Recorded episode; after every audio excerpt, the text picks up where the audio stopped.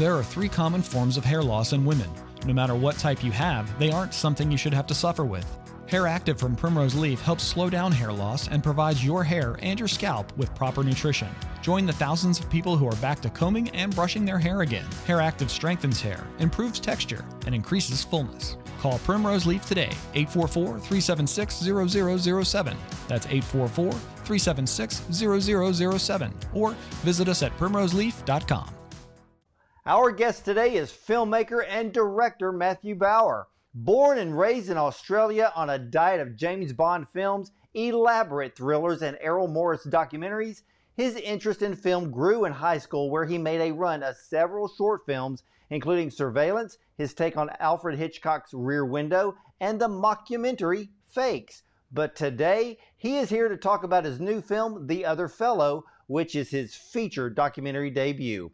And in a world of 8 billion people, there are those who are named after famous people. And in this case, what's it like to grow up with the name of the most famous secret agent in film, James Bond? Let's welcome film director of The Other Fellow, Matthew Bauer, to the show. Welcome, Matt, welcome Matthew. Thank you. It's great to be here. Thank you very much, Dr. Bond. You are the first Bond who has actually interviewed us for this film, so it's great. And I'm glad to see you have dressed the part. I well. dressed the part for a reason, and it's kind of funny because uh, you know I I really related to this film directly of the other fellow. One because my last name is Bond, but I grew up my whole life, and even till this day, if I go out somewhere and somebody sees my last name, they always say, "Oh man, that's cool." Your first name wouldn't have to be James, would it? So I hear that all the time.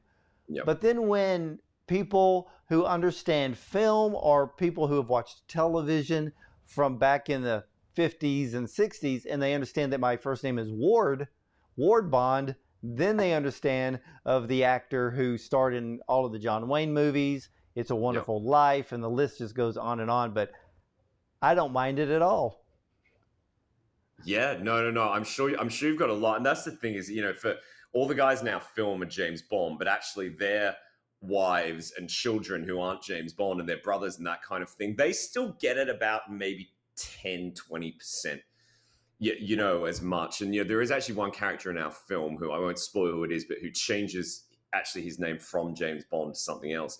And his reasoning, or at least what he said, was he didn't want his daughter to to get teased at school, even just for having he didn't want her to like be called like a Bond girl and that kind of thing. Now, I think he was somewhat using her as an excuse for him to finally change his name to something else. But it, it, was his reasoning. And yeah, even for just anyone called Bond out there, they, they do get a, a flavor of this, as I'm sure you have.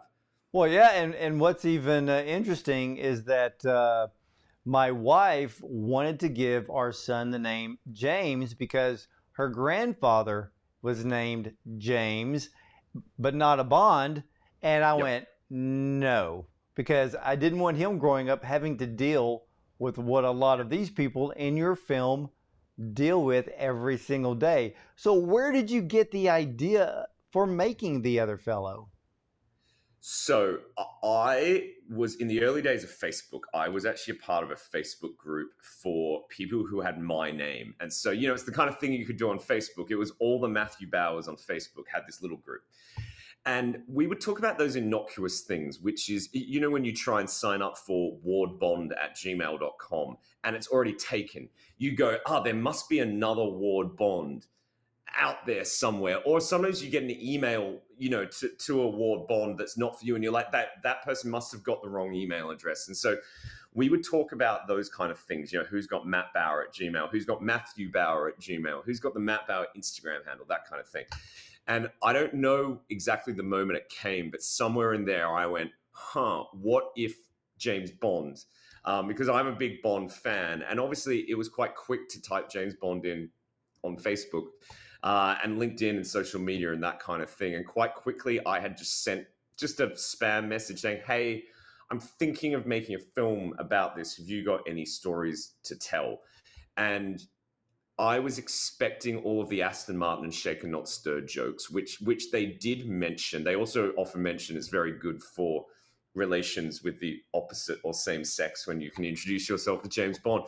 But quite quickly, they were also coming back with a lot of the stories you see in the film, which was about missing Nazi fathers and and being on the run from the police and dealing with the police, and then actually, uh, you know, a story that was actually more about uh, stalking uh, as well. And quite quickly, those stories were going a lot deeper than I expected. And back to the original kind of thing about that online identity thing it spoke to that a lot, particularly in our day and age as, as well. And what you can only imagine, and, and it very much is explored in the film, what having the name James Bond does to your online experience. And so on a basic level, you can't sign up for Facebook as James Bond. If you if you try and sign up, it actually tells you to make a James Bond fan page not that, but it doesn't let you use his name. So every James Bond on Facebook is called Bond James or JB Bond, or or they have to use their middle name. So even in that, they have to take on a, a false identity.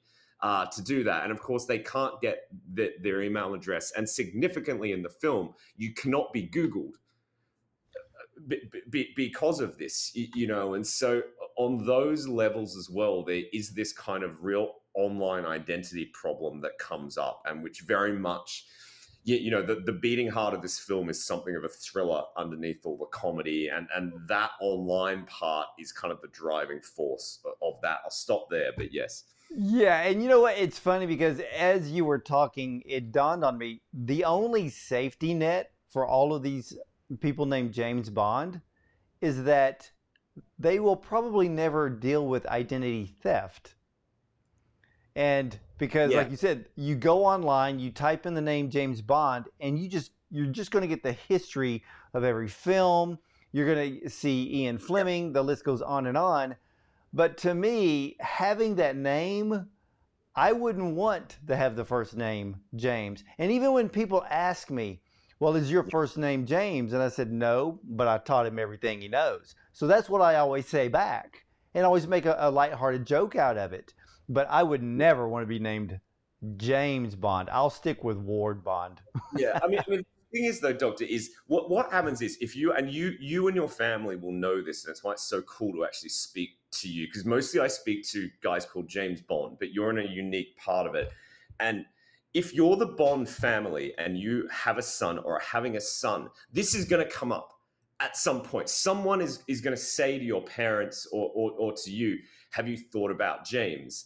And I think our film deals with the 0.05 to 1% of those who decide to do it. And funnily enough, when you were speaking about your wife's grandfather or father, I think it was, who had the name James, I didn't find, even though I expected to, when people come across this film, they think that it's about stupid, like like stupid social media celebrities who've decided to call their son James Bond as a joke. I didn't come across one who had done that. It was in two categories. It was it was either they were named in the 60s and in the 60s uh, even the 70s they said well how long can these films go on for you know sequel was quite a new concept at the time. And, and sure you might have a film that had two or three sequels but but they were almost half they were halfway through the books by the end of the 60s no one thought it would go this long so there was that. Or when it happens today it does tend to be, as you said, because their father was a James Bond or their grandfather was a name James Bond, and so they do actually want to hand down a family name, even though that that comes with consequences. Um, and yeah, there is a third category in the film I can't really talk about, which which is another reason to name it someone James Bond. Um, right. But- yeah, because it was funny because in your film, we see. I'm not going to say characters because these are real live real life people named James Bond. You yes. have a Swedish 007 superfan with a Nazi past. You have yes. a gay New York theater director. You have an African American who is accused of murder. And then there's the woman, which I found to be the most intriguing story of your film. So you have this wide range. I mean, how many people did you come across named James Bond that you had to whittle down to a few for the film. Yeah, yeah, absolutely. And I, I, will say, when it comes to the woman, I'm going to have to leave that there because we, we like to keep that in the spoiler section of, of, of this film. Um, but yeah, we w- what we wanted in, in this film was especially to go with people who were the opposite of our conception of James Bond. You know what I mean? Today, today you're, you're, dressed as our conception of James Bond, but our what we wanted in the film to create the most drama, if you will, was people who were different to that. And you see it. You know, right now they're they're picking a new James Bond, and the media loves to go nuts with speculation about this. And I personally find, especially the kind of more conservative media, kind of loves to troll their audience with these stories about how the next James Bond is going to be black, or the next James Bond is going to be gay, or the next James Bond is going to be a woman. And of course, the producers of the James Bond films have never said this. But but they but but what they're doing in that is trying to spark debate about what James Bond is, what James Bond isn't, and what James Bond can and can't be. And I think that very much relates to society's view of kind of what a man is and isn't which James Bond kind of represents. And so, yeah, definitely, specifically here in America, uh, we follow here, actually here in New York, where I am, we follow a homosexual James Bond. Uh, and of course, he has to deal with sharing a name with the world's most famous womanizer. And of course, when people find out he's gay, their jokes about James Bond obviously combine you know, you know, with that to say, you know, oh, I thought I thought James Bond was a ladies' man and, and all that kind of thing. Um, and then in Indiana, um, yeah, we actually found an African American James Bond um, who very much says in the film that you know he has the widest name. Well, you know what stunned me oh. though, you know, and and he he brought up a point, and I don't know if a lot of people will catch this point, but yes. with the African American named James Bond, when he said, "I got pulled over by the cops," it's like a double whammy First, yeah. he's African American. Second, like you said, he's got the whitest name can be, and he's like, the moment I open my mouth, they're going to think that I'm smarting off. And yeah. I'm like, this guy can't win.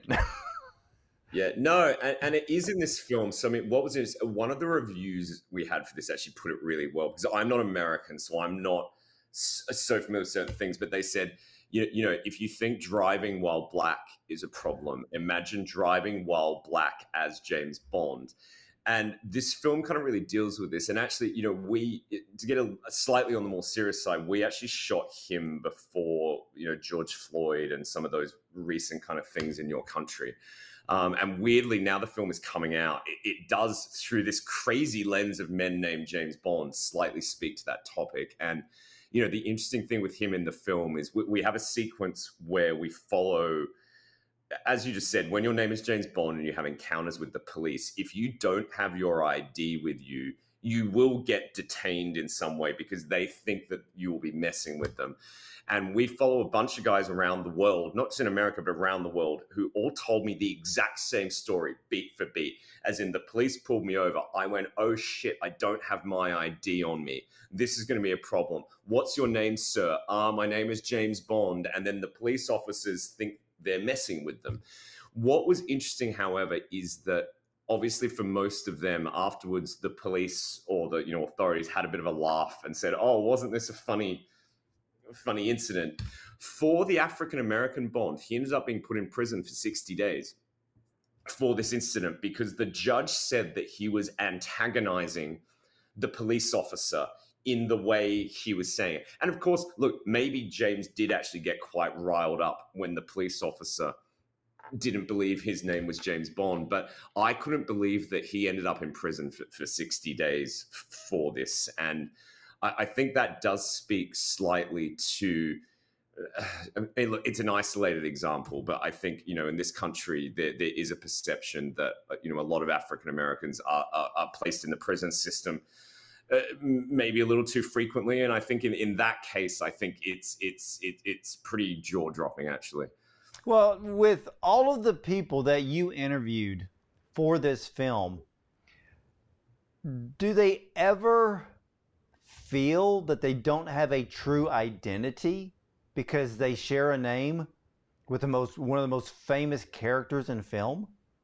Well, here's the thing it's a catch 22. So, yes, you don't have an identity in the sense that you're whoever you are gets so buried by the James Bond thing, and everyone you meet goes straight to the James Bond thing. And so it's like it, it's like the true version of themselves often never really has a chance to even kind of come out in, in, the first place. And so, but then of course, their identity is so formed by being called James Bond that at the same time, they wouldn't know who they were without this James Bond identity that gets put upon them. And so, you know, when I asked a lot of them, why not just change your name? N- none of them are, are really considering that there is one that does but for most of them that they're like no no no that's not a thing and that's because i think this bond name has made them so much of who they are. Um, you know but then it's really hard especially for you know the new york james bond thing here. He's like everyone then pigeonholes me as the gay james bond and, and he's like so i can't even be me. I, I then get get put as that. And for the african american james bond everyone's like oh it's the black james bond. And, and, and then he's like but it, it's a catch 22 because if they, they wouldn't know who they were without it. This name has very much formed who they are as a person. Um, and as we were saying you know before these films will never end you know and they know this will go forever. And so these guys are kind of stuck in this very unique position you know which obviously as a filmmaker is amazing to explore. Um, but it is a, a very special place to exist in this world. Yeah. Well, where did you find the gentleman in Sweden? I uh, when I was watching your film with him especially, I kept thinking, does he know that he's not James Bond? Because he literally just lives the life as if he was. Yeah. So did you find we, that? In, I mean, did you find it interesting or and very uh, maybe strange in a way. I, I, think all of the characters in this film, um, they're all meant to be a little bit ambiguous. You know what I mean? Like, so the New York James Bond, all he tells us is how much he hates it. But as an audience, we go, we think you actually love hating it. Do, do you know what I mean? And so with with the Swedish Bond, yeah, he's very ambiguous. And you know, for your viewers, he he's you know the, the son of, of, of a Nazi uh, who di- who disappeared after the Second World War and he needed a father figure to replace his missing father. And oddly, he found that in Ian Fleming's James Bond books and then the James Bond films. And he grew to kind of see James Bond and Fleming as kind of a substitute father figure. And so he spent his entire life slowly turning himself into James Bond to a point where today, you know, he lives in this tiny, isolated, snowy town in Sweden, and he drives around town in his Aston Martin dressed as James Bond, you know, and drinks Bollinger champagne, all that kind of thing. And the icing on the cake and what gets him into this film was he changed his name to James Bond in the year 2007 because that was 2007. And so he saw himself like the second 007 being in his head, it makes sense. Um, and yeah, I. I when I first went to meet him, I thought I was going to meet a crazy person. And I went and I actually stayed with him. He said, Come to my house stay with me. And I was like, all right, this is the filmmaking journey. And I was like, I am going to stay with a crazy person. Actually, I think he has gone so far down the road that it starts to make sense, actually. And I get it. He says something in the film where he says, the great thing about being James Bond is you get to do so many things that normal people don't get to do and he has lived an amazing life. Uh, he would just be some normal guy in a town in Nybro, Sweden, and instead he travels the world as James Bond. He, he does a lot of like TV shows and media appearances as James Bond. He, he's in this film, you know, as James Bond. And if you ask his girlfriend, who, who's not in the film, she loves it because she she joins him on all of these luxury holidays, and she loves driving around in the Aston Martin you know, and all that kind of thing. And so, yeah, I grew to eventually see him as, you know, how you have those crazy people, but they actually have a degree of really clear eyed sanity. You know, he sees the world differently to how we see it, but maybe he's got it right. Uh, I, yeah, I, I, what did you think? I thought, you know, as I was watching the film, at first, I'm thinking, this guy's mental. Yeah. But yep. then as it went on, and then the the whole story unfolds, I'm like, okay, I get it. No harm, no foul. The guy lives his life. He's having fun. Go for it. Yeah. You know, even for me, I mean, walking, you know, uh, Hollywood uh, Walk of Fame. Yep. I found I found my namesake Ward Bond. I found the actor's star right there yep. in front of Mann's Chinese Theater. So yeah, I know where my star is, you know, and so I play with that. Even for me, it's funny because probably I think it's been maybe ten years now. I have a, a custom vanity plate on my vehicle, and at first I'm like, okay, w- you know, what am I going to put on it? And then my wife goes, I got the perfect plate for you. And I said, What's that? She goes, Just put Dr. 007. So I did. And from this day, when if, if I drive up somewhere and people look down and see the license plate, then they look up at me and then they smile or they laugh. But but it always brings joy because when they look at it, then they get it instantly. Because they see the DR, then they see the 007 and it worked out great. So, and it's really fun. That's absolutely great. And weirdly enough, in the film, one of our bonds actually complains about how they can never get the the email address because it's already it's already taken. And and and I ask him like, oh, whoever got James Bond at Gmail must be really special. And he goes, yeah, and his name's probably bloody Tom. You know, it's probably some other person. And so, you know, weirdly enough, in the film, we actually have a Doctor James Bond um, you know, and if he lived in the same state as you and tried to get that number plate, some other guy's already some other guy's already taken it. Yeah, and I've never and I've never given it up. And I know that I've had it for ten, maybe a couple of years past that now with yes. that plate.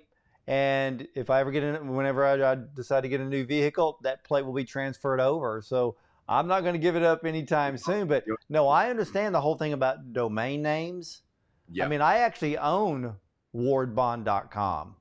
Okay. I mean, and I've had it for a long time. So I can understand with those named James Bond, the email addresses, domain names, getting a social media handle on Twitter or Facebook or Instagram or TikTok is yeah. going to be virtually impossible. Even my handle on TikTok is Dr. 007. Yeah, absolutely. With the DR, try, you know, so a quick experiment, Dr. Bond, just because yes. we're online here. I want to see what happens when I type in Dr. Bond on Google. Um, yeah, yeah, what comes out. Actually, weirdly enough, I actually get a lot of Dr. Bonds out there. Yeah. There's a lot of them. There are a lot of them out there. That's weird. It's almost like Google kind of knows. I kind of thought I would get a lot of articles on like Dr. No the, the, James Bond film. But Google says that, but yeah, there are a lot of doctors out there, and we have a Doctor Bond in the film, and he actually a Doctor James Bond, uh, you know, one who's kind of all the way with it, and and it was really it's not actually so much in the film because the film didn't really go there, but he spoke a lot about how his pa- he's like a cancer surgeon, and he was talking a lot about how his patients take a lot of solace in this, you know, and because obviously when you're going in for surgery or you're facing a, a you know a life-threatening disease, it's a very scary time. And he finds that actually the James Bond, you know, they get a certain amount of solace in the fact that Dr. James Bond is going to be operating on them and kind of helping them. And he sees it as a real advantage that, you know, even if it does give them that extra 5% comfort, um, yeah, that, that that that it's quite a good thing. Um, and yeah, he did. I wouldn't say he trades on it, but he sees the the, the, the benefit of it in, in that area. And I, I can see that because think of the the patient's uh, idea or the point of view.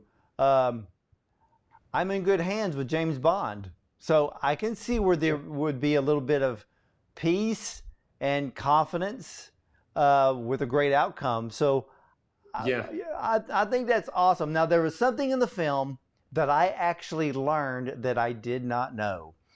Okay. How did you find and construct the never before seen archival sequences of the original James Bond, the bird watcher, whose name Ian Fleming actually stole the name for 007?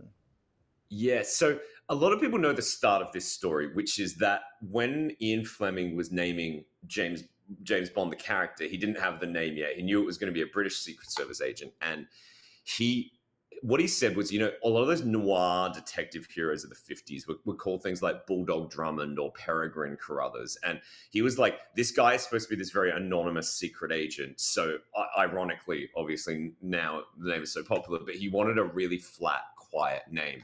And because he was in Jamaica, he had a book called Birds of the West Indies, which is like the the guide to like what bird is that?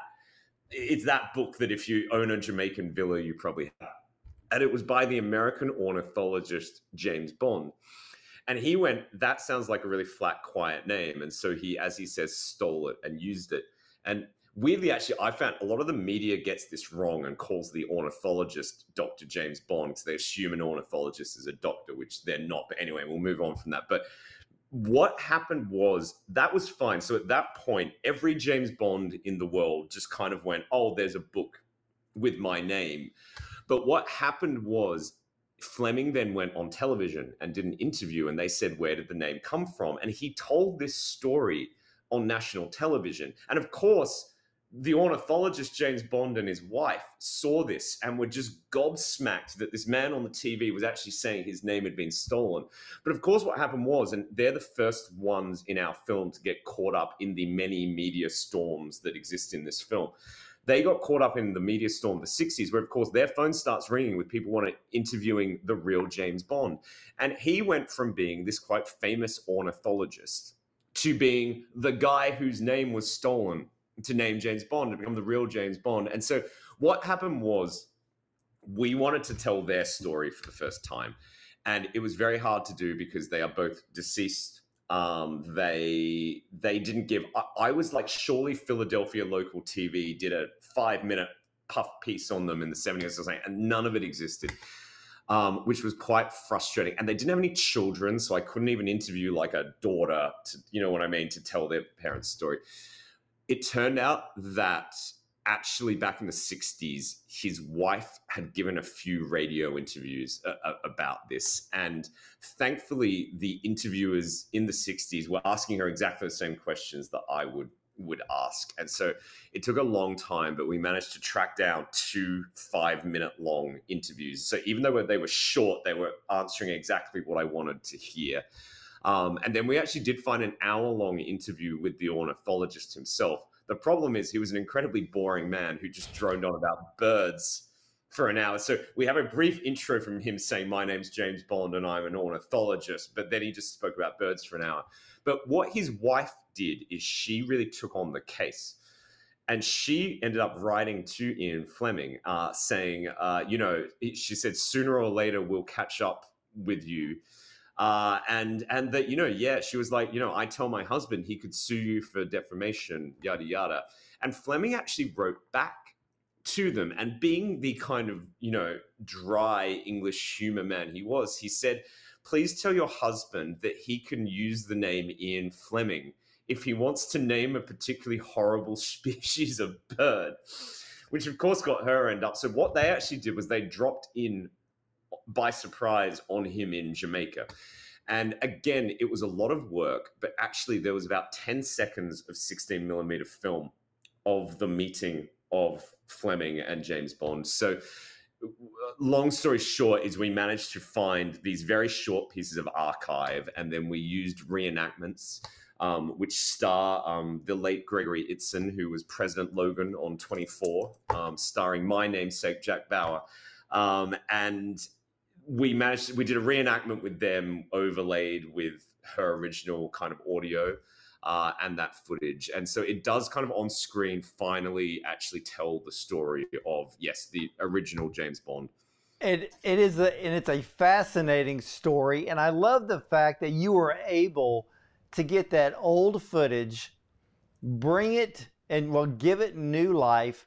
And it really it was really the cement to this whole documentary that you put together. I mean, because you could have just interviewed 20 different James Bonds out there and got their take on what it was like having the name. But to bring in that Ian Fleming footage with the original man named James Bond, where he got the name from the Bird Book, it just made it so fascinating. Yeah, and the, the, I love the film. Yeah, they're, they're, they're the first. So they're the first people who are obviously actually they weren't the first in the sense that when he named the character, there were thousands of men around the world named James Bond, and we have one in the film who's who's like 98 years old now and he just kind of says you know oh god i didn't care about these stupid films anyway.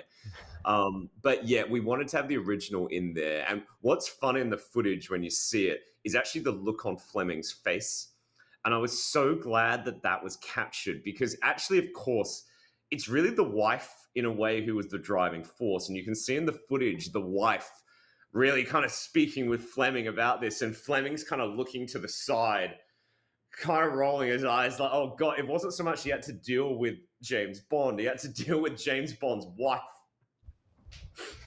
yeah. And you can see that look on his face, and that's kind of my favorite part of it. But what was funny was you brought up that very point at the beginning of this where both the husband and the wife were like, this will blow over. Yep. It, it the the fame won't last long, and yep. not knowing that this was going to be technically film the film industry's first big franchise, and oh, Absolutely. seventy years later, it's still going strong. Yeah, and I mean, it's not in the film, but we found a lot of her original writings and journals. And she actually has this great piece of writing, which I loved, which was from later than the period we cover in the film. And what she's noticing, she's saying there now seems to be James Bond towels, James Bond toiletries, James Bond toy cars.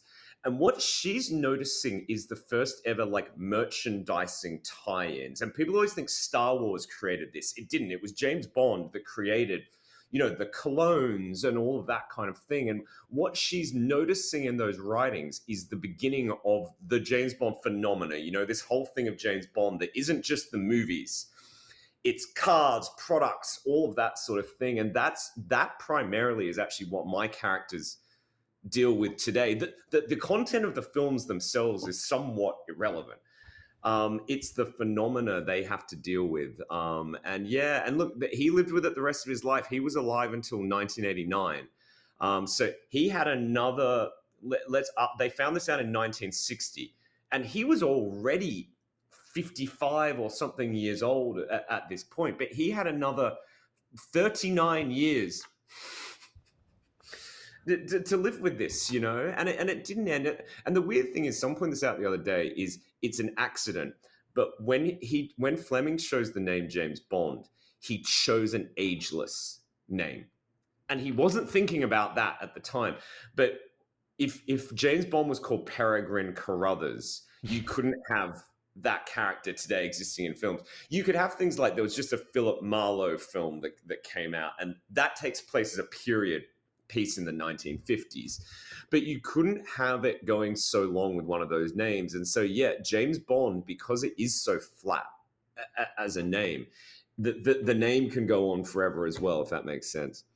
It does. It does. And this, your film has some surprising developments in the characters in the back half of the film. But we're not going to give out any spoilers because I want all of my viewers and listeners out there to see this film, The Other Fellow. What can you say about the film's final act?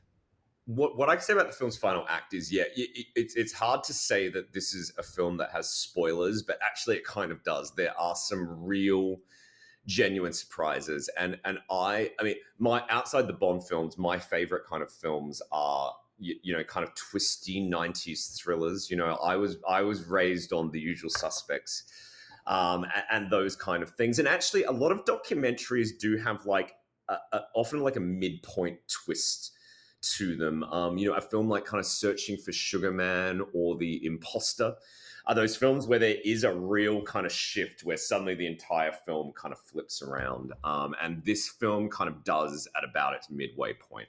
Um, and I would say for this, I, you couldn't do an entire film about guys called James Bond just complaining about the name. There obviously has to be something more to this. And I think there is a lot more to this film. But I think for us, it was about this is not a relaxed film. We didn't want to do one of those like kind of Star Trek documentaries about Star Trek fans that's like filmed at like Comic Con and everyone is sitting back and having a jolly, right? We wanted what you call active characters because this this thing is put upon these men and so they could all be very passive and they could all just sit there and go, "Oh, I have to deal with this problem."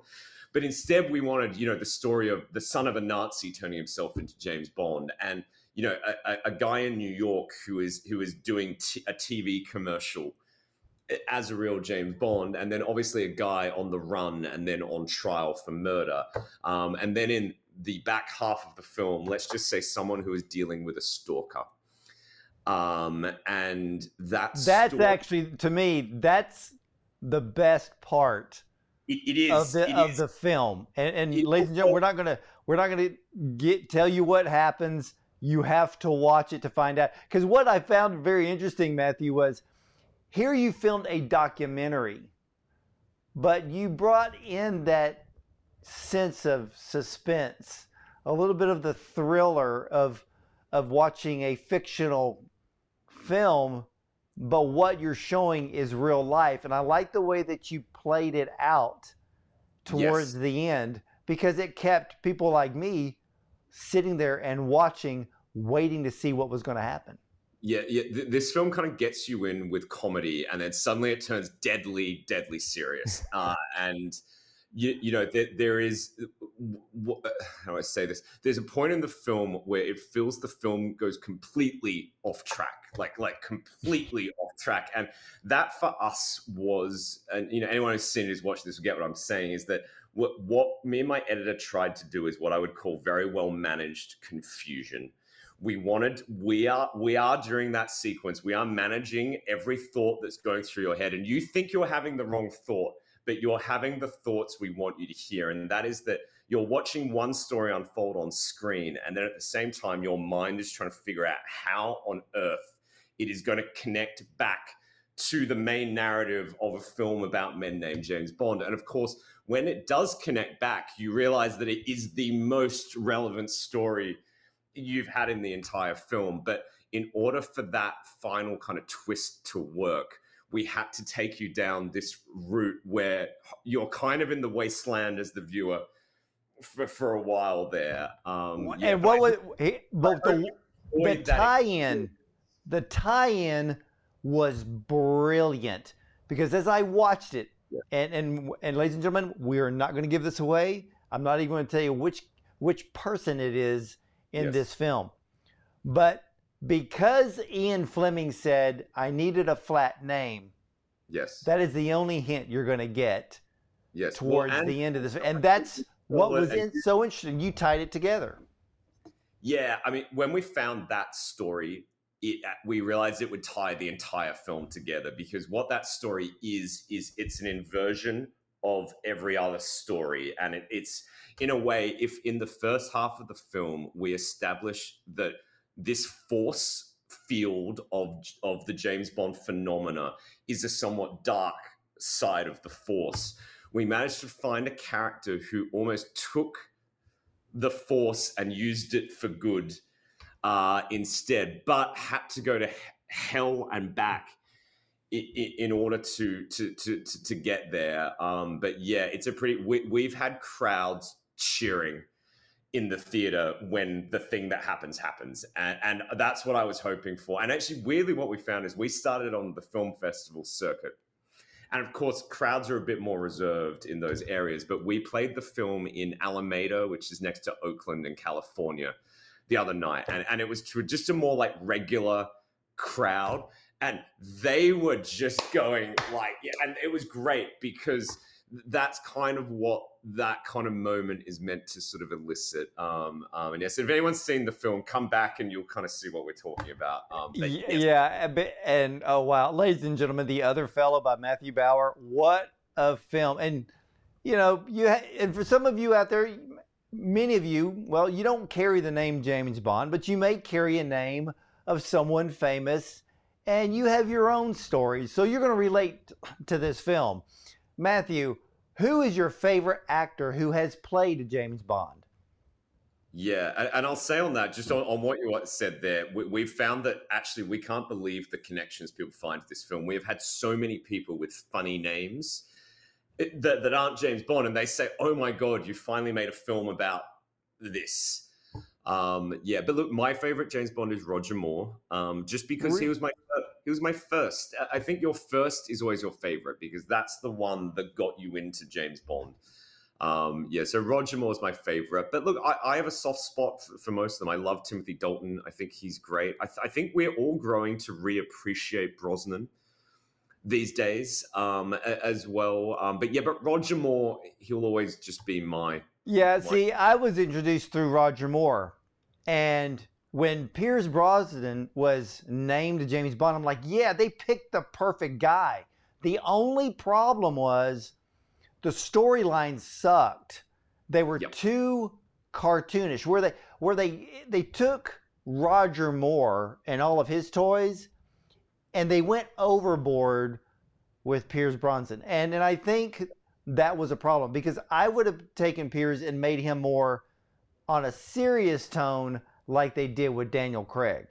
Yeah. Daniel Craig and his and the storylines that they produced there to me except for the last film, were phenomenal. And yeah, I think across the board, I think Daniel, to me, Daniel was the best across the board. But yeah, uh, most of today's generation will say Roger Moore.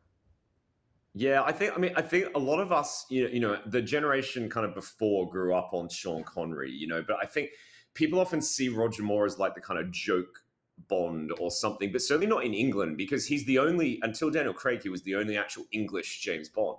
And in England, he's a real kind of national treasure. And he did more Bond films than any of the other Bonds uh, kind of did. And, and his films are kind of, they're kind of in better films in some ways. They're very consistent, the Roger Moore Bond films, and they certainly bring like a level of like action to them, which kind of wasn't so much there in the 60s. Um, and yeah, I, I love the Roger Moore Bond. I also just love Roger Moore.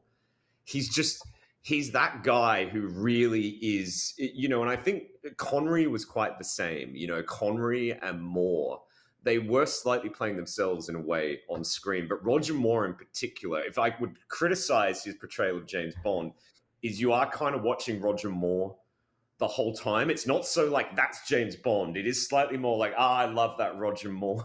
like, well, that's true. That's that's a, that is very true. And I kind of always felt sorry for Timothy Dalton because Hollywood, I think, rushed the changeover. There there should have been a much longer period of time between Roger Moore and then going to Timothy Dalton. I think they yeah. made the films too close together, so the the public never really gravitated to Timothy Dalton. And then when Pierce came in, it was like a sigh of relief.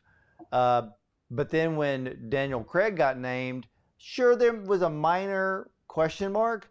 But yep. once the first film, Casino Royale, aired, everybody's just like, okay, they hit a home run. They picked the right guy. Who do you think should be the next James Bond? I, I, always answer this question in, a way that I think is, is, should be the correct answer, and that is the next James Bond should be whoever uh, the producers of the new James Bond film choose to be the new James Bond. I mean, there is so much. I mean, I find it amazing the speculation that goes on on this topic. I mean, it, it's so the subject of this film is that the world is obsessed with James Bond, and the speculation that goes on is astonishing. In the UK, you can bet on this. They have like odds, and then there'll be news articles saying the odds on the new James Bond have changed. You know, like it's an election. well, yeah. Well, see, when when I, I found out that Daniel Craig wasn't going to do it anymore, and yes. then all of the clickbait speculation started the yep. only one that I agree with, even today, is Idris. Elba. He's British. Yeah. He's suave. He's masculine. He, he can pull it off with ease. And I think the general public would accept it very readily because he's extremely likable. And in this day and age, you better be extremely likable, or if you're not, the fans will troll the movie industry and the movie studio until they change who the actor is. and that and that I think the next move is going to be vitally important. But my I'm I'm putting my chips in on Idris Elba because to me he's the yeah. only choice at this time. I will say, Doctor, the one thing you're missing though is is actually again the subject of this film is that it's the longevity part that causes a problem for Idris Elba because what you're actually casting is someone who's not going to be 60 in 15 years time is is is the sort of biggest consideration. And I think the problem with Idris, even though people were saying that 10 years ago, I think now that he's about 45 years old, he'd be a good Bond now at, at this point, but they obviously want someone who's going to play the character for 15 years. And so I think that's often the consideration that, that kind of goes on uh, with this kind of thing. I think, you know, I don't think James Bond should ever be a 22 year old, but I think they're often thinking that. And so I think that's what a lot of people miss, I think, sometimes is actually their age kind of is quite a big factor. So, I mean, Brosnan was 42 when he became Bond. And he was actually, so in GoldenEye, I actually think that's a perfect film. It was the later ones that went a bit off the rails. But I think the problem, Brosnan only did four films, but part of that is he kind of couldn't have done seven because he kind of started a bit late and would have aged out. Connery was 32 when he started. Everyone thinks Daniel Craig was the young James Bond. Connery was 32 when he started, so he had about the right time. People always miss as well. Roger Moore was actually older than Sean Connery the whole time. So even when Roger Moore started, he was older than Connery was at that point. But that caused a problem when you get to a view to a kill. When I think Roger Moore was like 59 and so again is that's what i'm saying is that, that that's i think uh, often actually a big factor yeah in in this choice yeah i i agree with that i i agree with that. And right now you know who knows? They may go with an unknown. Look, and uh, but we'll, we'll, see what happens. But i i have to say this because i thought it was really funny when you had the the one gentleman the theater director uh, the gay James Bond, and I always thought it was funny because when uh, when people find out what his name is, and then they say, "Wow, you must really be a ladies' man," I kind of laughed because if I was him, my comeback would always be, "No, I'm a man's man." No, I'm a man's man. I'm gonna tell him that one. I actually, that's one's quite good. Because I'm like, then it it confuses the person that asked the question because they're like, okay, yeah, James Bond's masculine, but then they don't understand the inside joke that he's yeah. actually implying. Yeah, no, and, and look, weird things always come up with this when you talk about the Daniel Craig thing. So he'd been James Bond a while and had kind of always dealt with the James Bond thing, but he's also blonde. And if you remember when they cast Daniel Craig, the big thing was James Bond is blonde. How can James Bond be? Again, you know, the society has these ideas. You know, I mean, James Bond can't be, and it was all like blonde James Blonde and all that kind of thing. And so suddenly he then has to deal with everyone coming up telling him, "Oh, the new James Bond is blonde like you are," and he's like, "I don't care. Why are you Why are you telling me this?" But he would then also get a lot of these Daniel Craig comparisons, and so I asked him in the film, you know, are you going for the Daniel Craig look? And he says, no, he has a six pack and I have a keg. But then I did point out to him, I said to him, you know, you guys are actually the same age. And he took a second. He's like, "What? What? Whatever." And actually, they are actually the, the, the same age, you know. But but they, they don't. How do I put it? They don't look the same age, you know, because he doesn't have a six hour a day training regime. But yeah, the hair color thing brought up a whole lot of new comparison problems for him. Um, yeah, and as he says, like he's like, I just want to go buy my milk you know, another one says, I just wanted to have my credit card problem fixed. I didn't yeah. need this. You, know, and, and I get it. As, on a day to day basis, there are times when it would be fun. If I, uh, you know, when you're in the middle of a bit of a stressful day and you don't have time for people's shit, that's when this is a problem. And so, you know, the, one of them tells the story about when he's on the phone to the credit card company trying to get a credit card problem fixed. And that's always a stressful moment. You're never happy on that phone call. And so then when you have to deal, he's like, when I then have to deal with the person in the Indian call center making James Bond jokes at me when I'm trying to get my credit card problem fixed, it's those moments where, yes, you, you come close to snapping. Yeah, the, the only time that anybody ever brings up to me is if I'm in a restaurant, you put your credit card down and then they see the last name.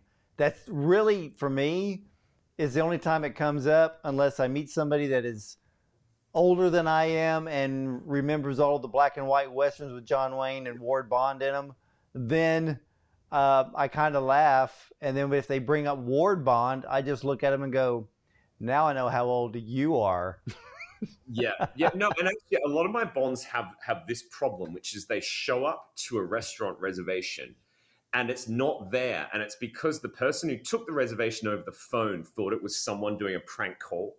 Do you I mean they thought it was someone calling up, going, "I'd like to reserve a table for James Bond," and they think it's a prank, and so so they show up and they're like, "Oh, so sorry, we thought this was a joke." Um, and so, yeah, it, it, it, causes a lot of those kind of problems, you know I mean? And people not believing it, you, you know, and so I, th- I think, yeah, I, I, I, I think you're lucky you're Ward, not James. Yeah, I, I do. And ladies and gentlemen, well, first of all, Matthew, where can everybody see the film The Other Fellow? So the film is currently uh, playing in cinemas here in New York. Um, are, you, in Los Angeles, Dr. Bond? Uh, no, I'm in north side of Houston, Texas. North side of Houston, Texas. Okay. Um, uh, yes. Yeah, so it is. Yes, it is going to be playing in Los Angeles uh, soon and some other cities around America. But if you want to watch the film today, uh, it is available on demand. So it is available on Apple TV, Amazon Prime, Roku, Vudu, YouTube. Um, if you just search for the other fellow on those services, it should come up. Um, or if you go to our website, Instagram, Facebook, Twitter, they're all, you know, theotherfellow.com, Instagram slash the other fellow, Facebook slash the other fellow, and the links to watch it um, are there. Um, yeah, so yeah, you can watch it now. All right, ladies and gentlemen, there you have it. And we all know that we're all into streaming, so you can watch the other fellow right now. And you, I can promise you, from start to finish, you're going to love this documentary. But don't just think of it as a documentary. There is some twist, there are some turns, there is a little bit of suspense, just like a James Bond film. You will enjoy the most incredible ride ever. Matthew, what is next for you? My next film uh, is a film called Ethanol, uh, which is about the world's biggest drug problem. Um, I'll let I'll let your audience figure out where that goes. Um, but yes, yes, I'm I'm looking forward to jumping into into that one. I'm looking forward to a film where I'm not having to wrangle the stories of ten James Bonds together into a perfect comedic suspense thriller. to be honest. Um, yes, yes. I've, I've spent a lot of time in the company of Bond, so it's going to be nice to uh, ni- nice to be doing something a bit different. Well, fantastic. Well, thank you, Matthew, for your time today, and I thoroughly enjoyed the talk of your film, The Other Fellow, and about all of the different James Bonds. Absolutely, absolutely. Nice, nice to meet another Bond. Uh, can I ask just quickly before we wrap up? Do you sure. have a James? Do you have a James in your family? No, not with the last name Bond. Okay, okay, and and do you, so do you, and you you haven't named your your children James Bond. You haven't gone down that. No, my my wife wanted to at least use the name James as the middle name for our son, and I went, nope, I won't even allow that. Yeah, well, well, who knows? Maybe your great grandson will be a James Bond, and and these films will still be going with some actor we don't even know who it is. Um, it might be might be in the Bond family future. We'll see. Very, very, very much so. My my father was named Howard, and all they did was take the H-O off, named me Ward. And then, yep. of all things, since the actor Ward Bond was famous in the John Wayne movies, yes. Wagon Train, It's a Wonderful Life, as for me, I ended up in television. So who knew? So yeah. Uh, maybe it, maybe it helped. You never know with these things. You, sometimes a recognizable name is helpful. I think it is helpful, and I don't mind my name at all. And again, Matthew, thank you so much for being on the program. And ladies and gentlemen, check out the other fellow coming to a theater near you as well available on demand streaming right now apple tv you name it it's there look it up the other fellow Watch it this evening. You're going to love it. Promise. I mean, I can promise you, you will love it. So, as for me, Bond, Ward Bond, I'll see you next time.